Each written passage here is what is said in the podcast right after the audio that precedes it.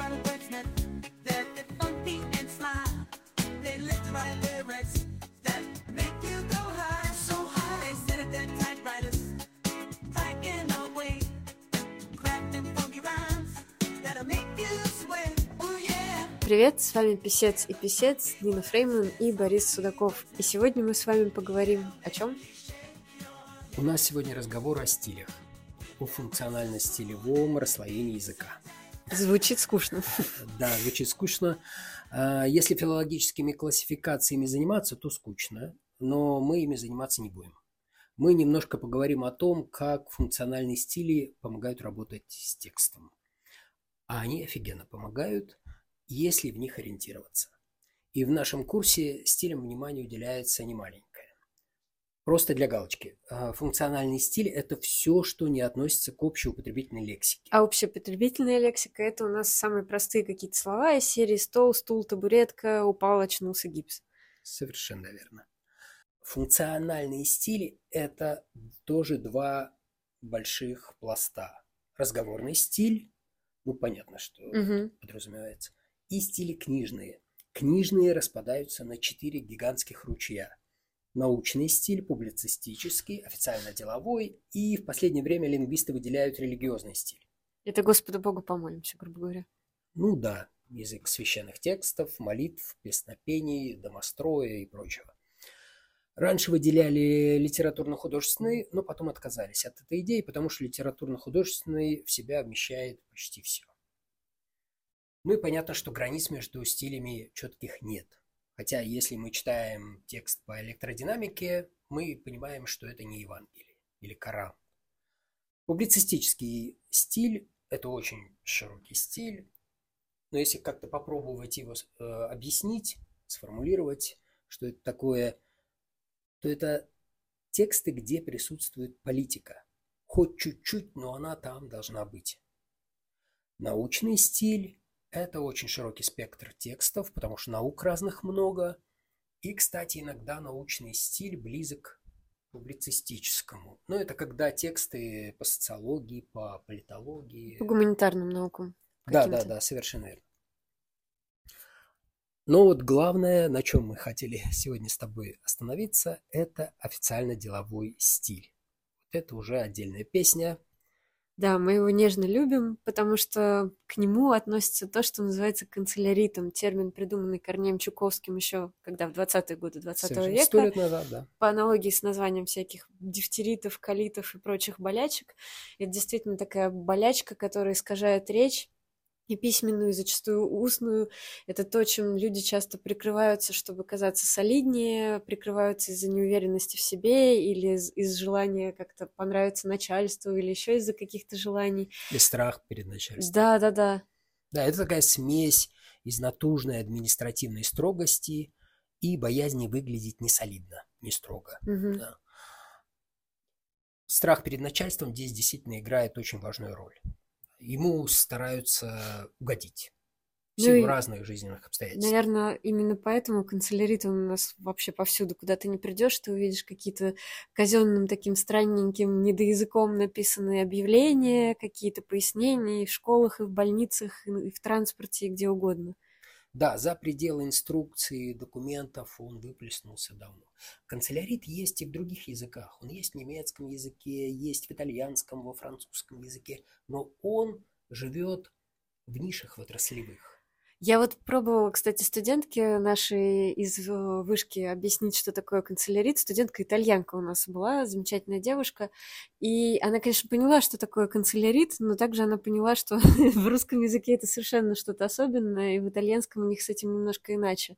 У нее там скорее проблемы, что она там кавычки ставит, куда ни попадя, еще что-то. И это тоже, как она мне объяснила, немножко идет от сфер смежных, может быть, с канцеляритом, от какой-то тоже такой От бюрократии. от бюрократии, да, от какой-то, но это совсем не то, что канцелярит вот наш родной такой э, колхозно, не знаю, городской. А канцелярит, его давно изучают. Канцелярит, он имеет подоп- политическую подоплеку, это продукт э, тоталитаризма.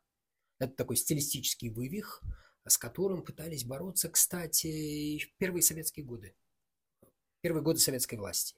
Ну, вот, кстати, и учебники-то по, боль- по борьбе с канцеляритом стали появляться еще в советское время. Я, кстати, думала, что Нора Галь, например, знаменитая ее книга «Слово живое и мертвое», она вообще написана в какие-то тоже ранние советские годы. Оказалось, что все-таки 70-е, но, тем не менее, уже тогда вот появился, э, появилась книга, которая, в принципе, на 90% состоит э, из советов, как избавиться от всякой вот этой канцелярской дряни, от словесной избыточности, которая тоже отдает таким официально деловым стилем в худшем его исполнении и так далее.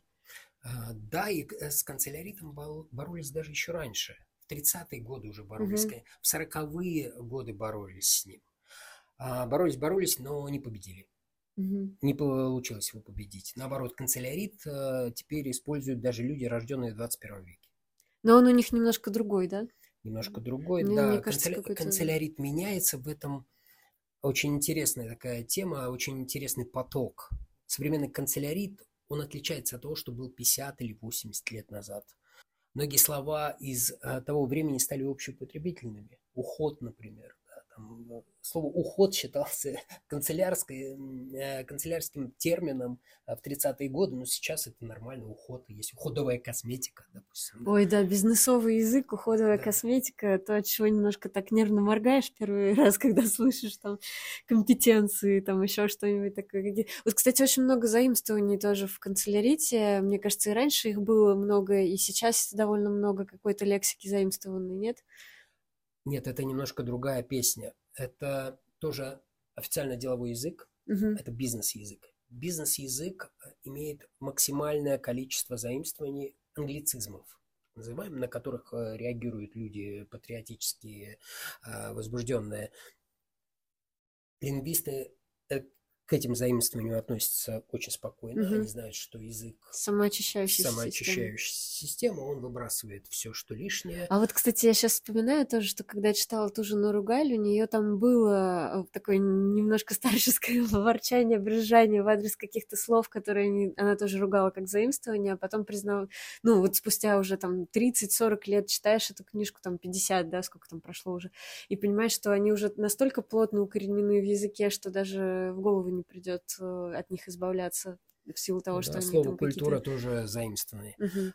А, Здесь надо понимать, что канцелярит, он подстраивается под меняющееся политическое поле, под политическую атмосферу, ну и очень странным образом вписывается в общую потребительную лексику.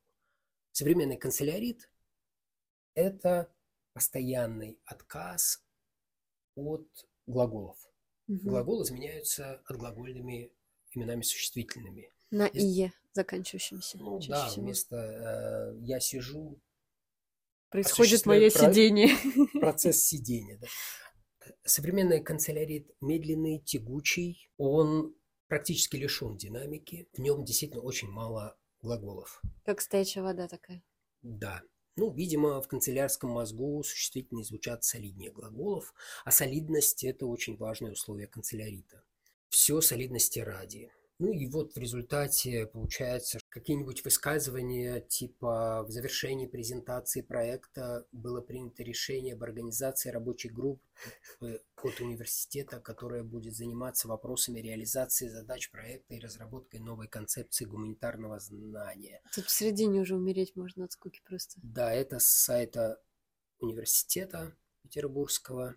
Такие тексты пишутся не для того, чтобы их читали, хотя это вроде как новость на сайте. Такие тексты пишутся для того, чтобы понравиться начальству, чтобы угодить начальству. И даже не начальство их будет читать, их будет читать какой-нибудь секретарь, он просмотрит, увидит, что все правильно, кивнет, галочку поставит и пошло-поехало. Это чистой воды канцелярит. Здесь очень важно быть серьезным.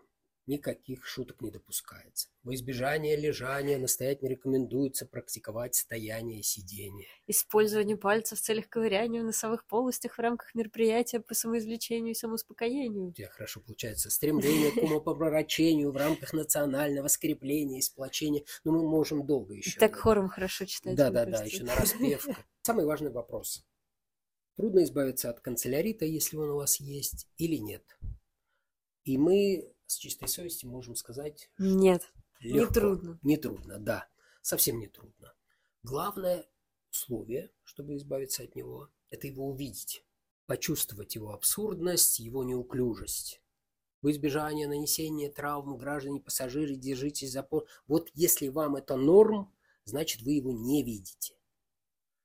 А если вас это как-то коробит, значит вы его видите и значит сможете искоренить из собственной речи. Письменная речь, устная, неважно. Значит сможете с ним справиться.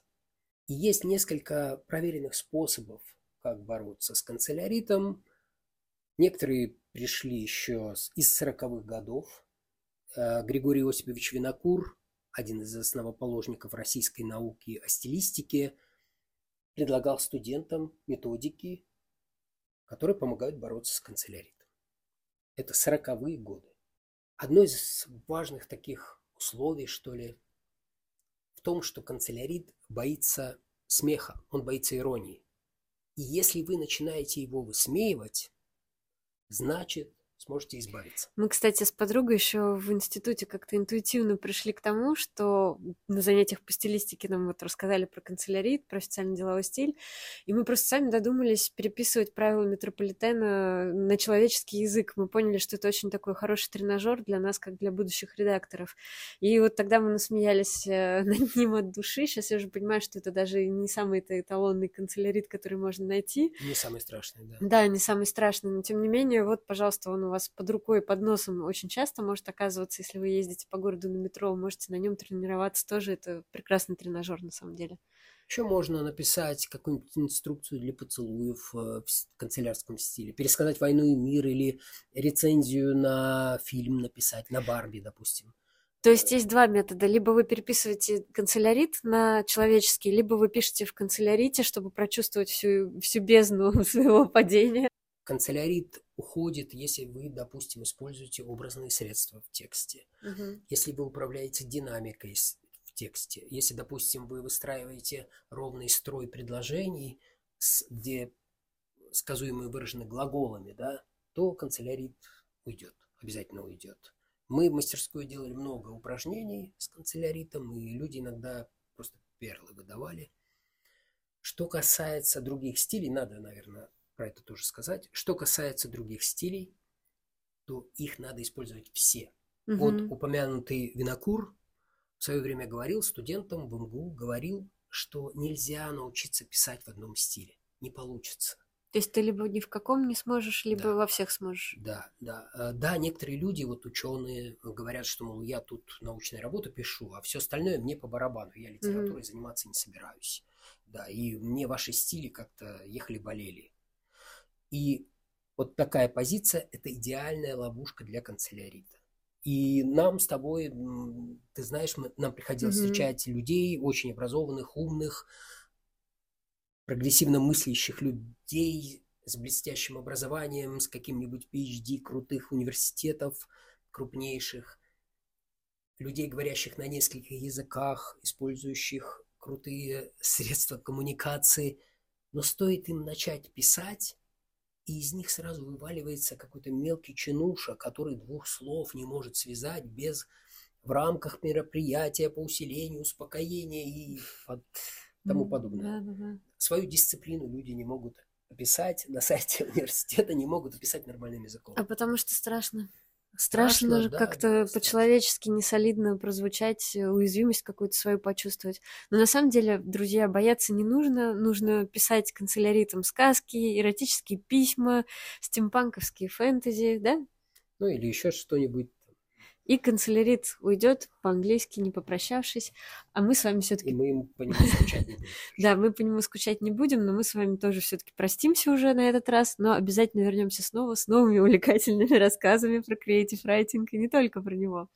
С вами были Писец и Писец, Нина Фрейман и Борис Судаков. Оставайтесь с нами. Пока-пока.